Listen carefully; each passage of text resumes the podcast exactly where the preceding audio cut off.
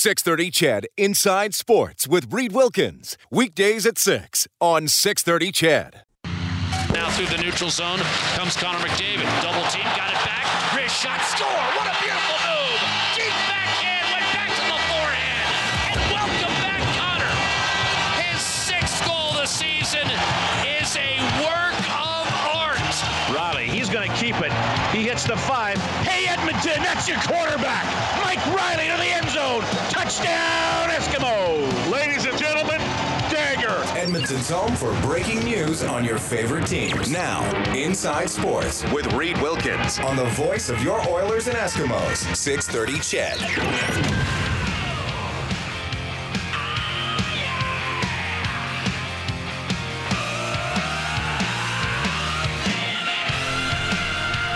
Welcome to the weekend, everybody. The Friday night edition of Inside Sports on 6:30. Ched, start the party right here, or perhaps a quiet weekend of reflection. Whatever your choice. Thanks for starting it with Old Wilkie on 6:30. Ched at 6:06. Here's what's happening in the NHL tonight. The Lightning lead the Red Wings one 0 after the first period. Kucherov the goal in that game. He already has three in the playoffs. How about Reilly Smith? Another goal for Florida. They're up 1 0 on the Islanders. Five and a half minutes left in the first period there. Still to come, the Blackhawks will play the Blues. Actually, that one is starting in a second. And at 8.30 tonight, Nashville at Anaheim. That's game one of that series. The Blue Jays at Fenway and they are trailing 4 1 middle of the third inning. I can tell you the Bentley Generals have advanced to the Allen Cup final. They beat Shellbrook in a semifinal this afternoon 3 1. Grand Falls and Windsor will play in the other semifinal. How are you doing tonight? Reed Wilkins with you, 607 Inside Sports on 630 Ched. As always, you can text 630 630 if you would like to get a hold of me or you just have a thought or an amusing story you'd like to share. The phone number is 780-496-0063. I have a texter here saying, "Tell Reed I heard his auto tune interview on Calgary radio earlier today. It was awesome." Well, I appreciate that, though unintentionally. I was on with Pat Steinberg, host of Flames Hockey, doing a little uh, Oilers chat on his show, and apparently for the first portion of the interview, I sounded like I was on auto tune, just the way the cell was coming through. Could I don't know, Kellen, if we could make this microphone sound like auto tune. I don't think we have that capability. I, I don't think so, Reed. But uh, you were talking about uh, Reilly Smith getting the uh, first goal it. in game two. I have it right now. You want to hear it?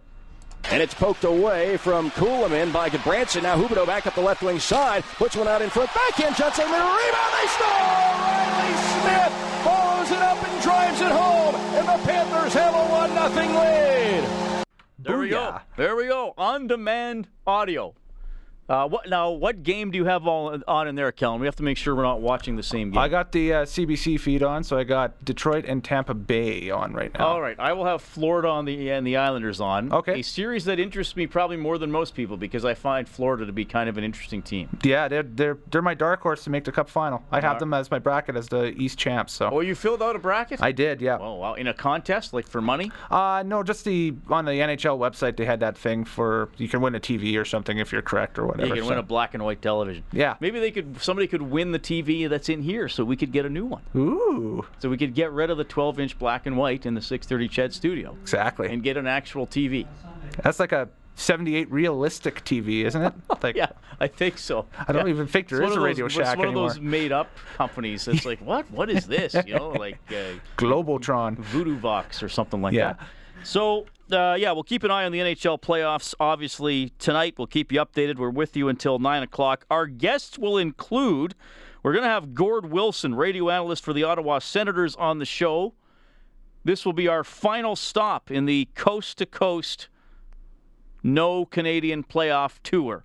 We've hit every other city and uh, looked at what went wrong and where these teams are headed. Gord Wilson covering the Ottawa Senators, a team that made a miraculous run to make the playoffs this year and just never really, or last year, never really put it together this year. Jack Michaels is uh, going to drop by tonight. Always fun to have in on the, him on the show, play-by-play voice for your Edmonton Oilers. You will meet Jeremy Behrens. He plays for the Huntsville Havoc in the Southern Professional Hockey League. He is this week's feature in Living the Dream, a regular segment. We bring you a player from Northern Alberta playing in a league other than the NHL. You're going to like Jeremy, I think, in the SPHL regular season. They just started their playoffs last night. His team lost and they're down 1 0 in their series. In the regular season this year, Jeremy played 53 games. He had 30 fights and 275 penalty minutes. Morley Scott will tee up the Eskimo show on Sunday. John Stanton from the running room is going to be in studio at 8:30. Always good to catch up with John, especially as we get into a uh, new year of outdoor activity. So I just I just want to uh, sort of wrap up some of the Allen Cup stuff uh, from yesterday because uh, you know I I believe that Ched was was right on top of that story and, and I think had some details before before uh, any other outlet in the country. So to, to sum up what happened, the the Ile and you know what I'm and I'm curious what what you guys think because I'm sure a lot of you are or have been minor hockey parents or you've been involved in senior hockey or maybe your rec league and there are always going to be player eligibility issues. Players move around you know whether it's kids whether it's adults and there has to be roster rules. There there has to be.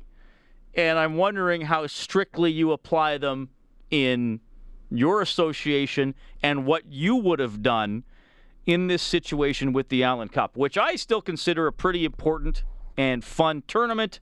Um, it's certainly not what it used to be, and I think events like yesterday and today don't help. But just to recap what happened the uh, Ile des Chenes team, which is in Manitoba, there, there, was some sort of a protest from someone. I, I, haven't been able to nail down who that was. Um, but somebody realized they had used uh, an illegal roster in their first two games. Each team can use six imports in a game. You can have more than six imports on your roster, but you can't dress more than six for a game. They had gone with seven in the round robin. They went one and one. This was pointed out. Their game was delayed. There was a meeting with uh, provincial officials with Hockey Canada. The options considered were throwing des out of the tournament or letting them continue, but with an 0 2 record instead of 1 1, which would affect the seeding, which would affect who they played in the quarterfinals. So this meeting took place. They forfeited. It changed the seedings. It had already delayed the game that was supposed to start at 4 o'clock Central Time. It was eventually played at 8. The other game was played at 10:30 at night. That doesn't look good on the tournament. Uh, Ile des Chenes lost today to the Southeast Prairie Thunder, who are the hosts and I think the favorites from what I'm hearing. So, uh, so Ile des out. Uh, well, maybe they're not the favorites, but they're a pretty good team. So, I'm, you know, I guess the question is, if you're in that meeting, which way are you voting? How strict are you going to be about enforcing that rule? And I guess my thing is by the time you reach the national championship, my goodness, somebody triple and quadruple check the roster. Des should have done it. Hockey Manitoba should have done it. And I mean, I'm hearing it was a clerical error by Hockey Manitoba, which I, I don't know if that makes this any better or forgivable because I would think des should know who's on their roster and, and their eligibility status. And then you would think Hockey Canada itself would take this tournament seriously enough um, to uh, you know to maybe look at the rosters themselves. I guess that didn't happen, and and then you get into a situation where you're rearranging games at, at the quarterfinal stage of the tournament. And unfortunately, that's probably what a lot of you are going to remember. Hey, was was that the Allen Cup that one year they played a playoff game at 11 at night? That's probably in three years what you're going to be saying and that and that's unfortunate. Um, so this all went down, and it's it's just unfortunate the way it reflects and how it affected the flow of the tournament and the teams involved and all that kind of stuff and, and what the tournament's going to be remembered for. And it, it is first of all, I will say this: there's the question of was the was the punishment for the rule right. That's that's one thing. I mean, I, and I guess the third option is would have you done nothing about it? Throw them out of the tournament, have them forfeit the games, or just say it's too late. The games have been played, the seedings are set, fans are here to watch a game at four. Let's play. Those, I guess, those were the three options. The other thing is the rule itself that maybe needs modification, and and I hope it gets looked at if Hockey Canada takes it seriously to look seriously enough to look at it if you are an import in senior hockey, if you last played amateur hockey in another province, okay? Here's but here's a funny example. Let's say, Kellen, I run a senior hockey team, the Edmonton Animals, for lack of a better name. Okay. I run the Edmonton Animals, and we're gonna. I say, okay, we're gonna compete for the Allen Cup. I'm putting together a team of guys. Okay and you're a really good player. How old are you? 28? 30. You're 30. Okay, whatever. So say you're 30. So you're you're still a really good hockey player for this for the senior men's level, and I want you on my team. And you're and you've lived in Edmonton since you were 20 years old, say, okay? And your last amateur team was the North Battleford North Stars. You played in the SJHL. Okay. 10 years ago as a 20 year old. You're an import. So it's an odd rule. It doesn't always apply to where a guy has lived for the last few years or is living, but that's how they've set up the rule. In Ile-des-Chenes's case, Kenora, Ontario, which is only a couple hours east of Ile-des-Chenes, had a senior men's team. They didn't this year, so they had Kenora players join Ile-des-Chenes. They would count as imports, and they used too many of them in a game. Now, is is the rule meant to punish guys whose team no longer exists? Unfortunately, it isn't, but it's still there, and everybody should know about it, and apparently they didn't. 780-496-0063. You can also text 630 630. Reed Wilkins with you inside sports on 630 Ched. It is 617.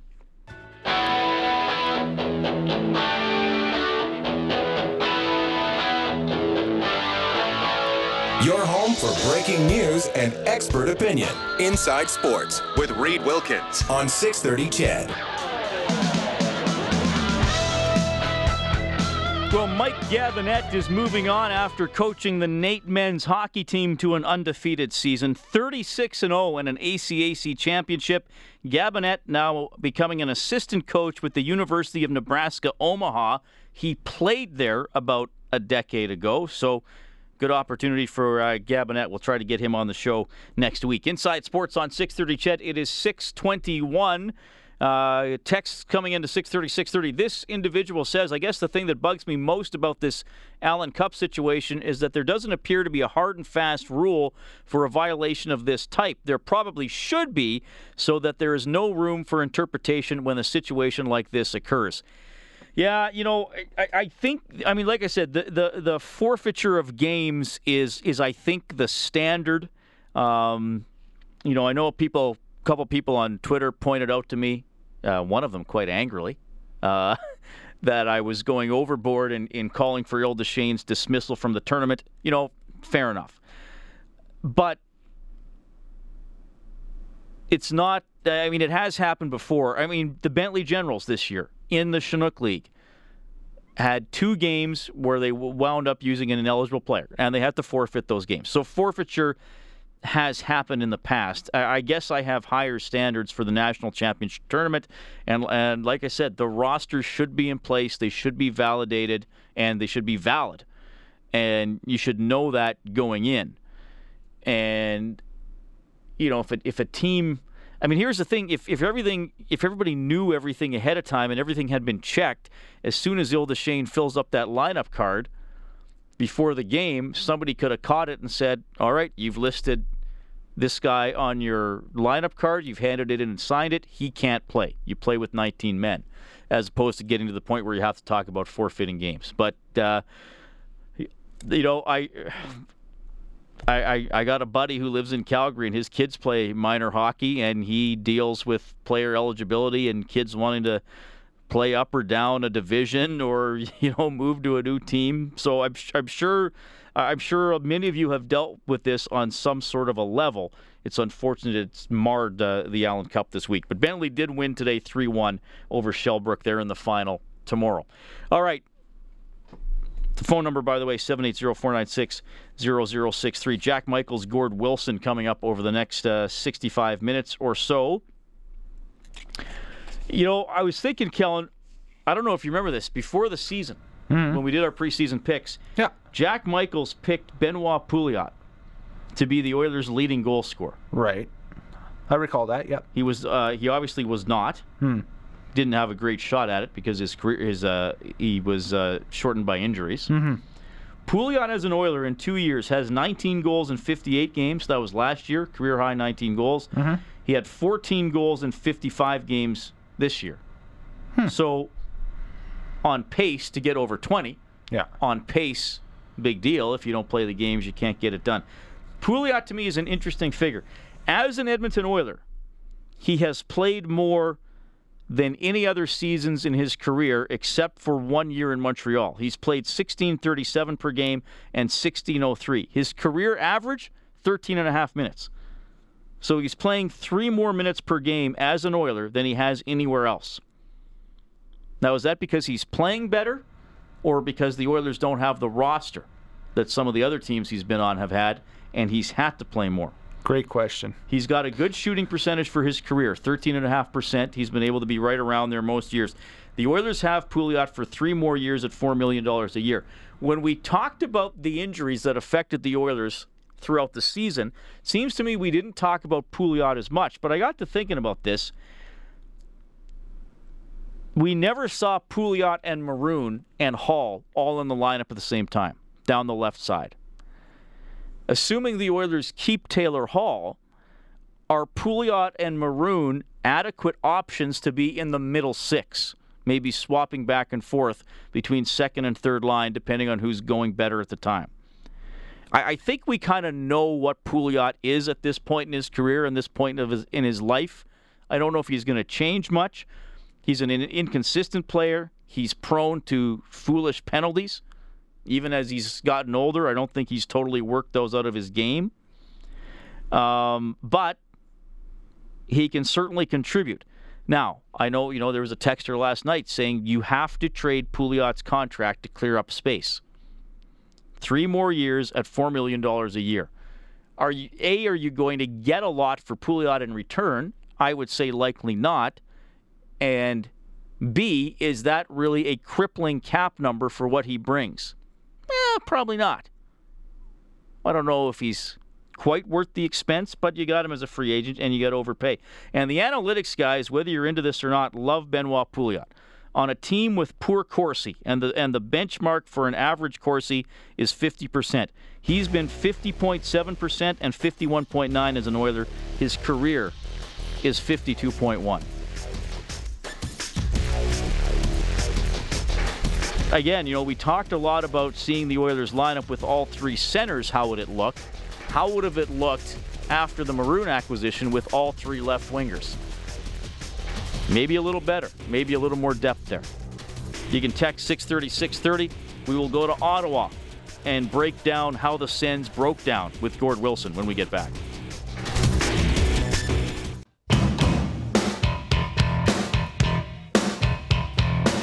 This is Mike Reilly from your Edmonton Eskimos, and you're listening to Inside Sports with Reed Wilkins on 630 Ched. Ericsson, long lead pass intended for Larkin. Now he gets his own rebound, fired the shot, he scores! Larkin shot the puck from center. He outraced his man. The rebound came off the end boards right to him in front. He got the shot away, beat Bishop along the ice to tie the game at one. All right, that's the latest scoring in Tampa. Red Wings and Lightning 1 1. About six minutes into the second period. Blackhawks and Blues are underway. No score, seven minutes in. Panthers, after the first period, leading the Islanders 1 zip. Predators and Ducks, game one of that series, a little bit later on. This is Inside Sports on 630 Ched. Thank you so much for tuning in tonight. You can uh, text us at 630 630. Uh, this texture says Benoit Pouliot. Hello, he's French. Comes with a part-time parachute and takes bad penalties when his blood runs hot. Still a good player at his contract. Okay, well, fair enough, unnamed texter. Summing up uh, Benoit Pouliot, and apparently all French Canadian players in one broad stroke. The Oilers, of course, not in the playoffs. A little more Oilers talk coming up with Jack Michaels between 7 and 7:30. The playoffs, no Canadian teams, though teams like Ottawa made it last year. Now they are out, and of course uh, they are changing their coaches. Uh, Dave Cameron, who was uh, was reacting to Eugene Melnyk's criticism Well, trust me, he was, Kellen, but my computer froze up. Well, I think what got Here lost in the comments is that is that you know you can evaluate me all my want and my coaching and fire me. I understand all that.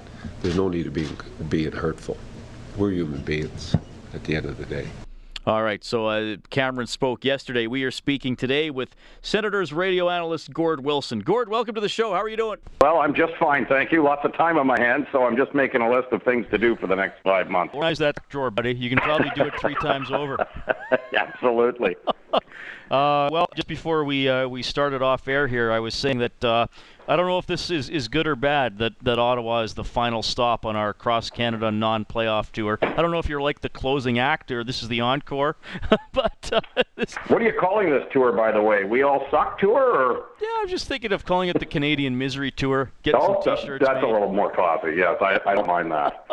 um, you know what? It's it's funny because the, the Senators actually were having a kind of a miserable season last year until the last third, and mm-hmm. then uh, I guess maybe I mean were they were they kind of hoping, waiting to catch fire again this year, and it just it was a formula that was impossible to repeat. You know, you know what, Reed? It's funny because they all talked about the players talked about at the beginning of the season not wanting to have to try and go on a run like they went on last year, and that run of what was it, 21 and three, something like that, was described by many as a miracle run, and I don't think there's any question it was just that. Uh, it may never ever be duplicated again. The the way the Senators were able to overcome a 14 point deficit in early February and uh, make the playoffs last year, and right to a man at the beginning of the season, and certainly in early October and November, uh, the players all continued to say, we do not want to try to, or we don't want to have to try and go on a run like we did last year, so we've got to find some consistency. And unfortunately for the hockey club early on, um, the consistency uh, showed up in the form of inconsistency. It was win one, lose one, win two, lose three, lose three, win one. They just could not get any traction off a couple of wins in a row. And as a result, um, they struggled uh, through much of the season and uh, beyond. And uh, obviously, when you're a sub or when you're a just an above 500 hockey club, it's not likely you're going to make the playoffs. And that's what the Senators were pretty much most of the season. Well, it's funny just looking at the two matchups between the Oilers and the Senators this season because they were just about two and a half weeks apart, mm-hmm. uh, with the road team pretty much dominating both games. And, and, I mean, I thought the Oilers game against Ottawa on February 23rd here in Edmonton was probably one of the Oilers' five worst games of the year. Yeah. you, you would probably say the same about the Senators in, in the game they lost 7 2 to Edmonton on February 4th. Yeah, it's funny because, and I don't have the schedule in front of me. I apologize for that, but that seven-two loss on home ice was uh, how many of us were describing where rock met bottom uh, for the Ottawa Senators. Because I think they, prior to that, and I could be wrong in this, but I'm fairly certain they had strung together a couple of wins, and um, then Edmonton comes to town and um, the uh, Ottawa starting goaltender gets chased from the hockey game. Senators come back to make it a 3-2 game, and they had some momentum on their side. And Andrew Hammond came in, and this really, to me, and I'm flashing back here now because to me, Ottawa made it three to two in that hockey game, and I thought, boy, they're going to score again here because Hammond has made a couple of saves, and maybe this is the start of something interesting. Well, then all of a sudden, Andrew Hammond gave up a terrible goal to I believe Zack Kassian, if I'm not mistaken, and it, and I mean it was an awful goal, and it was a deflating goal, and it was a goal almost typical of his season, and it was four two at that point, and lights out and done like dinner, and that sort of summed up the season for the Senators, and I think they they came back with another victory after that. They went out west and had a little bit of success, but they they were leading going into the third period against Vancouver as well after uh, the win against Edmonton, and then lost it. And um, they needed the win to keep pace with everybody else in the East, and they didn't get it came back and scored a win against Calgary, but they did it in an unorthodox way. They were down 4-2 going into the third. Mika Zibanejad scored a hat trick uh, in record time, and they won it, but they didn't feel good about the win. And uh, as a result, uh, they would not feel good about the rest of the season. Yeah. Senators analyst Gord Wilson joining us tonight, Inside Sports on 6:30, Ched. So obviously there's a, a coaching change. Uh, well, half of it has happened, I guess, uh, with the Ottawa Senators. Um, and, and, maybe we knew this was coming, given that the owner of the team hmm. uh, was extremely critical in the third week of March. He, uh, he even labeled the decision to start Matt O'Connor in the home opener stupidity. And uh, Dave Cameron has since come out and said he kind of felt like he was fired every day after that for three weeks. A bit of yeah. a, a, soap opera like uh, situation, and, and maybe, uh, yeah, it was dead man walking for Cameron over that final stretch of the season. Yeah, it was, and uh, you know, uh, as disappointing as that was, and tough on Dave Cameron, I think uh, he could take solace in the fact that his players had his back, and his players played well down the stretch. And uh, while they, at the time of the owner's comments, I think at the time had been eliminated or were very close to being eliminated from postseason play, the team played well uh, for Dave, and that's a credit to the players, and it's a credit to Dave Cameron and how the players uh, did respect him. And the, I mean, I think the last thing the players wanted to have happen was a coaching change. They needed some tweaks, a head coaching change, I should say. Um, certainly, all the players I talked to just felt that uh, they were ready to own up on this one, and uh, it was unfortunate. Uh, but uh, owner's decision, management's decision to say, let's make a change here. We didn't like the direction that the team was going in. Uh, second year in a row, I think they'd given up most shots per game. Their defensive zone coverage had not gotten any better. And uh, whether that's scheme, system, or just the players tuning out, I'm not sure. Uh, unfortunately for the hockey club, and every player will tell you it's a lot of fun to score goals. And unfortunately for the hockey club, unfortunately, unfortunately, but I'll go on the unfortunate route here uh, this team never left the top 10 in scoring in the NHL. I think they did one day, and it was the second to last day of the season on the Friday night. Then they scored four, six in Boston right. the next day and get up to the top 10. So they finished top 10 in scoring, and that might have been um, that, that, that, that as dumb as it sounds. It was probably um, one of the worst things that could happen because they focused so much on having the doing the fun things and scoring goals, and they limited their want and desire to play defense, and it showed. It certainly showed. They gave up more shots. They were dead last or close to dead last in the PK and close to dead last in the penalty kill. And uh, I mean, when you have those statistics, they're not so flattering for a coach. Yeah, well, yeah, I hear what you're saying there.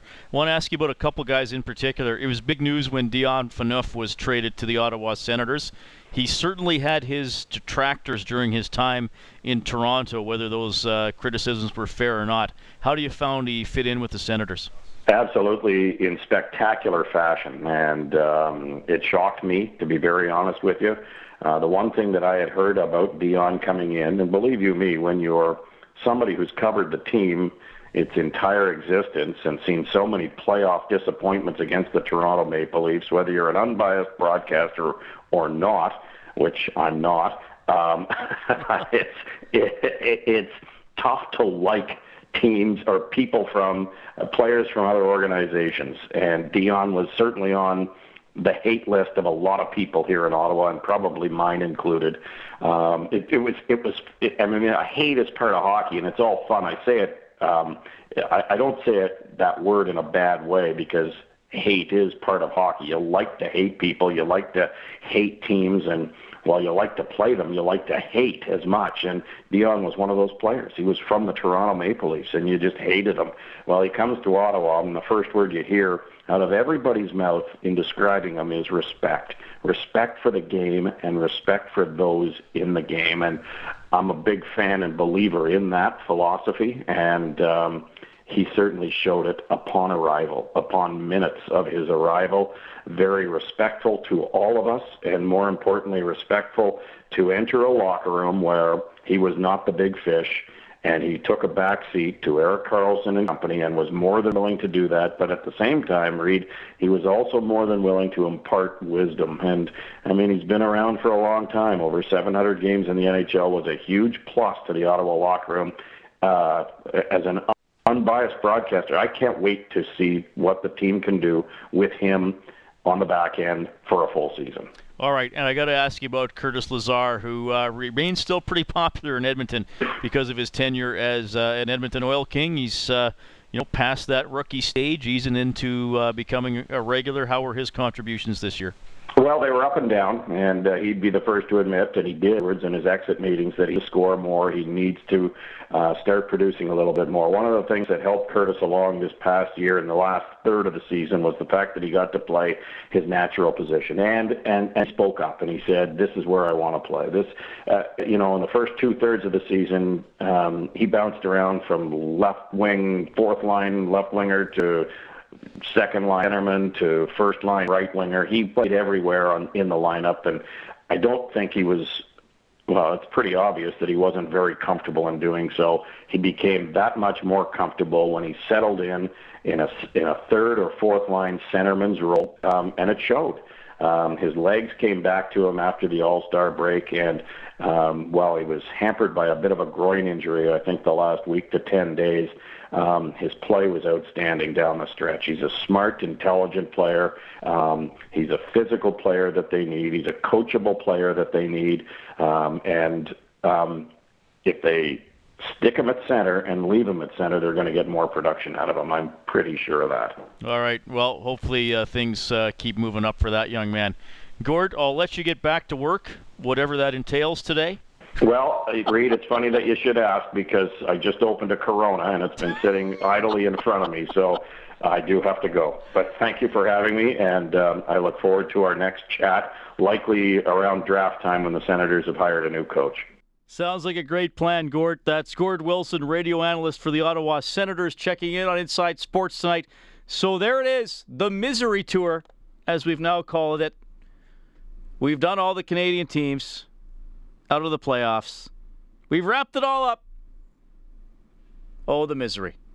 While I'm saying this, the Florida Panthers are now up 2 0 on the New York Islanders in game two. Eight minutes into the second period. Of course, uh, uh, the Islanders took game one yesterday to go up 1 0 in the series. We'll keep you updated on the NHL scores. Jack Michael's still ahead.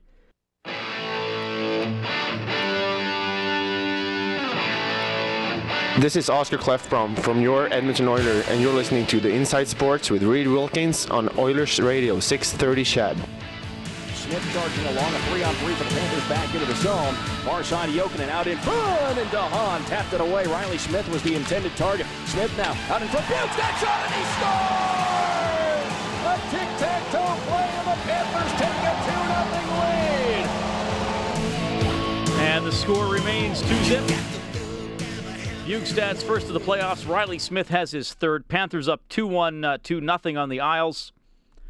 About halfway through the game. Lightning leading the Red Wings 2 1, late second period. No score, Hawks and Blues after one.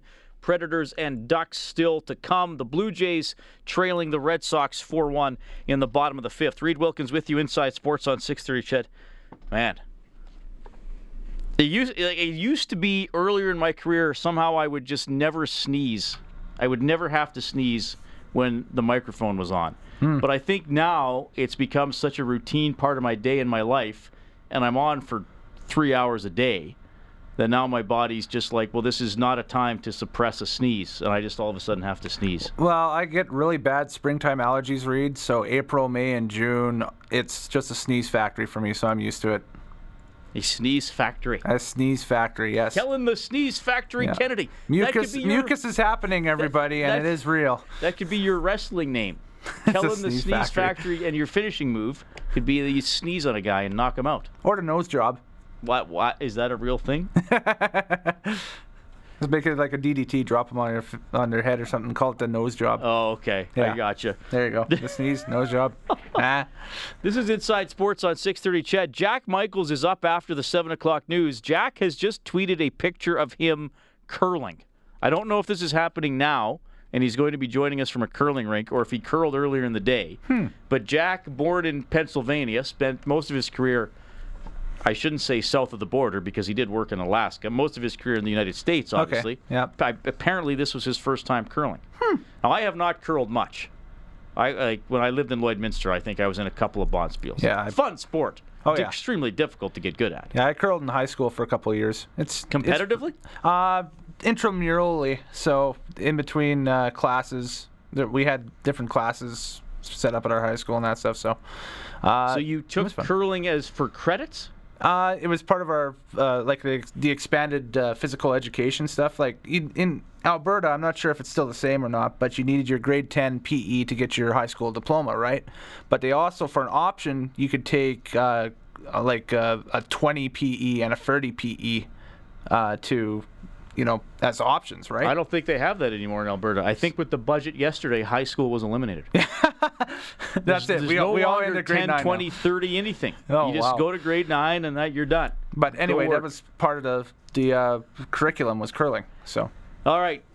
Hey, we had Mike Reilly on the show last night. You can get that by uh, going to the Inside Sports page on 630ched.com or by signing up for the Inside Sports podcast. The new three-year contract for Reilly it'll take to take him to the end of the 2018 season. And uh, I asked him about the offense, maybe you know being a little slow to start games, and if they need to work on that this year. Yeah, we were a great football team last year. Uh, we didn't have a lot of downfalls, but uh, that was one of them. There's no doubt about it. We did not start games very well. Uh, we we finished games better than probably any other team in the league, um, but that was sometimes out of necessity because we had dug ourselves into such a big hole by playing poorly at the beginning of football games, and and that's something that uh, we were aware of, um, and that we certainly are still aware of um, that needs to change. You know, you can't you can't make your living you know winning games in the fourth quarter. It's going to catch up to you at some point in time. So um, you know we we definitely have a focus where we need to be better early in football games. Um, you know, we want to continue to finish strong just as we have in the past. But yeah, I think you're absolutely right. There's there's an opportunity there for us to improve, um, and that's one of the big ways to do it is to come out and and play better early in the football game and and as you said, kind of assert ourselves um, and and not let teams feel like okay, uh, we're going to take this down to the wire and see how it goes. We we want to start having the ability to put games away early um, and, and get a big lead on the scoreboard. We're capable of doing it. We just we didn't execute that very well last year. Your quarterback, Mike Reilly, joined us on Inside Sports last night shortly after the new contract was announced. The Eskimo Show with Morley Scott is coming up on Sunday at 4. In the next hour, Living the Dream with Jeremy Barons from the Huntsville Havoc of the Southern Professional Hockey League. Jeremy's season 30 fights, 275 penalty minutes so far. Jack Michaels, curling sensation, will join us after the 7 o'clock news for a little Oilers chat, a little more on Benoit Pouliot. Of course, Jack believed he was going to lead the team in goal scoring this past season. Didn't happen. Pouliot could be an important part of the club moving forward. Coming up to the 7 o'clock news, Reed Wilkins with you. Talk to you in a few minutes.